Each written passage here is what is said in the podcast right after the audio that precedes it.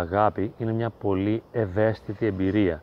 Αυτός που αγαπά ανοίγει την καρδιά του στον άλλον και έτσι γίνεται πολύ ευαίσθητος και πολύ ευάλωτος. Αυτό κατά κάποιον τρόπο είναι και το μεγάλο πρόβλημα.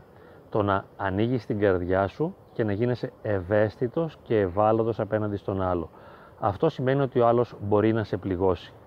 Γι' αυτό, αν θέλουμε να ζήσουμε και να κρατήσουμε την εμπειρία της αγάπης, χρειάζεται να είμαστε πολύ προσεκτικοί ώστε να μην πληγώνουμε τον άλλον. Και βέβαια μπορούμε να έχουμε και την επίγνωση ότι αν οι ίδιοι κατ' εξακολούθηση πειραζόμαστε και πονάμε και πληγωνόμαστε από τον άλλον, τότε αυτή η εμπειρία θα πληγώσει την αγάπη. Δεν μπορώ να αγαπώ έναν άνθρωπο ο οποίος είναι το τραύμα μου. Γι' αυτό, αν θέλουμε να το πούμε σε απλά ελληνικά, don't fuck my heart ή μην πηδάς την καρδιά μου, δηλαδή μη με ξεσκίζεις. Δεν μπορώ να σε αγαπώ και δεν μπορεί να κρατηθεί η αγάπη στην καρδιά μου εάν μου την ξεσκίζεις κατ' επανάληψη για πάρα πολλά χρόνια. Φτάνουν τα ζευγάρια στον θεραπευτή, στον ψυχολόγο, στον ψυχίατρο, λέγοντας πως έχει πρόβλημα η σχέση και θέλουν να βελτιώσουν την ποιότητα του τρόπου που σχετίζονται και θέλουν να αντλούν χαρά, ευτυχία, αρμονία και να ζουν την αγάπη στη σχέση.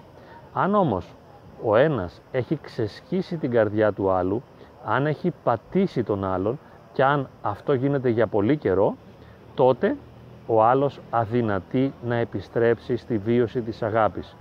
Ο άνθρωπος όταν συμβιώνει με κάποιον που δεν τον αγαπά, αρρωσταίνει.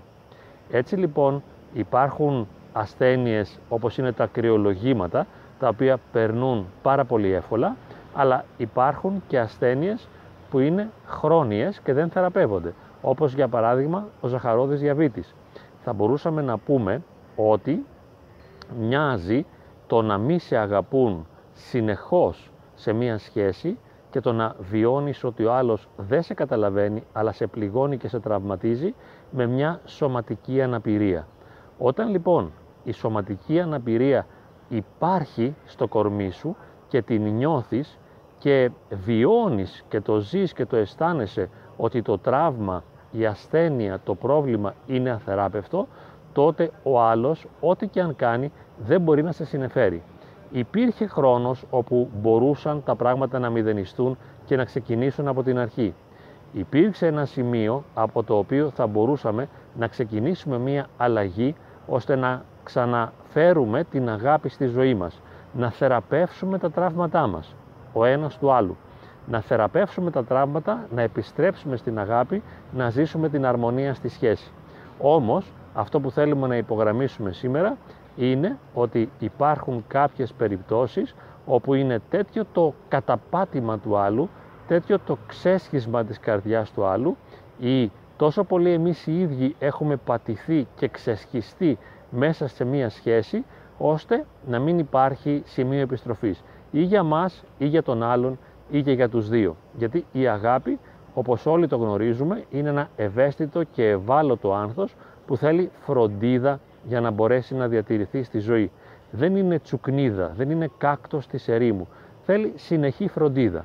Αν τώρα μου πείτε πως μα εμείς δεν μπορούσαμε να το κάνουμε και προφανώς για να αποτύχουμε και να γίνουμε το τραύμα του άλλου, για να γίνουμε η πληγή του άλλου ή για να γίνει ο άλλος το τραύμα και η πληγή η δική μας, σίγουρα πίσω από αυτό υπήρχε μια αδυναμία. Δεν έγινε από κακή πρόθεση. Ο άλλος δεν είναι κακοπροαίρετος. Απλά δεν είχε τη δυνατότητα να μας αγαπήσει με τον τρόπο που θα θέλαμε. Και εμείς οι ίδιοι δεν είχαμε τη δυνατότητα να αγαπήσουμε τον άλλον όπως θα ήθελε. Ο ένας δεν ανάπαυσε τον άλλον. Και όταν συντελεστεί το γεγονός της αναπηρίας, όταν το τραύμα είναι ανεπανόρθωτο, όταν δεν είναι θεραπεύσιμο, τότε οφείλουμε να ομολογήσουμε ότι τα κάναμε θάλασσα. Δεν υπάρχει επιστροφή. Δεν υπάρχει τρόπος να γυρίσουμε πίσω. Βέβαια θα μου πείτε, είναι δυνατόν να μην υπάρχει τρόπος και χρόνος που μπορούμε να επιστρέψουμε στην αγάπη; Κοιτάξτε, αν εσείς μπορείτε να το καταφέρετε, αυτό είναι θαυμάσιο. Και σίγουρα ένας ειδικός μπορεί να μας βοηθήσει. ένας πνευματικός μπορεί να μας βοηθήσει και ο ίδιος ο Θεός. Όμως είναι πάρα πολύ δύσκολο να θεραπευθεί το τραύμα της καρδιάς. Όπως ένα πόδι δεν ξαναφυτρώνει αν το έχεις κόψει, έτσι και μια καρδιά που την έχεις ευνουχίσει δεν μπορεί να ξαναανθίσει. Γι' αυτό όσοι ζούμε σχέσεις συντροφικές, ερωτικές, συζυγικές, ας είμαστε πάρα πολύ προσεκτικοί. Να μην αρρωστήσουμε τον άλλον και να μην μας αρρωστήσει ο άλλος, ώστε να διατηρούμαστε ζωντανοί. Και αυτό που μας κρατάει ζωντανούς είναι η ίδια η αγάπη. Να είμαστε προσεκτικοί τώρα, ώστε να μην φτάσουμε στο σημείο από το οποίο δεν θα υπάρχει επιστροφή για μας.